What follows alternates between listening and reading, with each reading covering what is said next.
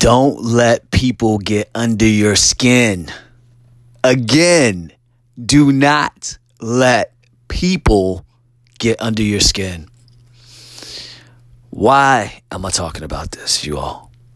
Because a lot of us wear our feelings on our sleeves, meaning that we show the world exactly how we feel when we're upset, when we're happy,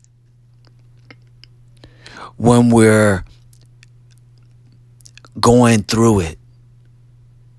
Every startup goes through it, but not every startup survives going through it. Some of us look for the challenge and we welcome the challenge. Others crash and burn, and you'll never hear from them again because they're dead and gone. Why am I talking about this today? I'm talking about this, you all, because it's been a very challenging week for me.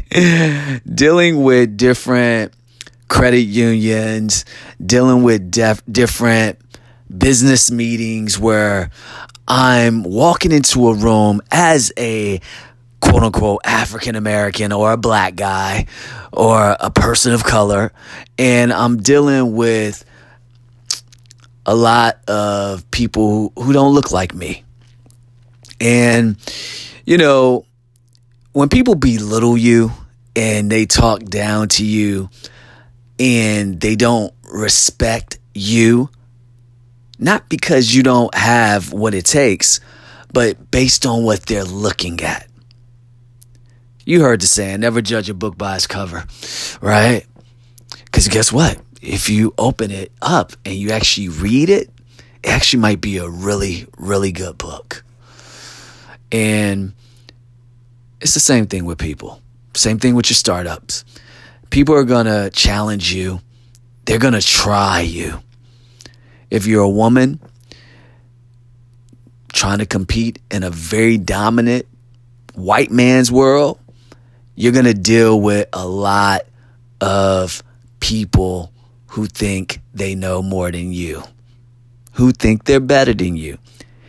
If you are a person of color, you're going to deal with a lot of people that's even your same color that think because they have degrees or credentials or rankings or however you want to look at it, but they think they got more money. They got a bigger business. And it becomes very hard for you to ask for help. And you just continue to struggle. But don't let that struggle be your weakness. Let that struggle be your strength because it allows you to look at what you need help with as well as in. So if you're if you're a little weak on doing your books, financial books, then you know go ahead and get QuickBooks, you know, and start really talking to some of the tech technical support people on the phone. Have them send you some of the things that they'll um, they'll have you look at some of the re- not the reviews um, what are they called some of the some of the um, I can't think of the name right now, but they'll send you different things for you to look at and for you to kind of go over yourself. And a lot of this stuff you could be self-taught.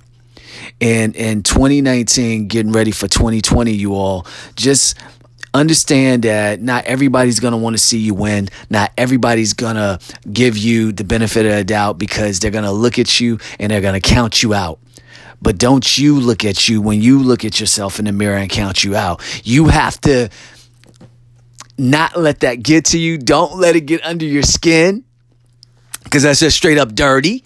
And you just have to keep your head up high, stay confident, stay cool, calm, collective, and do what you need to do to get the job done so you can t- continue your growth process. That's all I got for you all. This is Pierre De La Fortune. As usual, have a great day and God bless.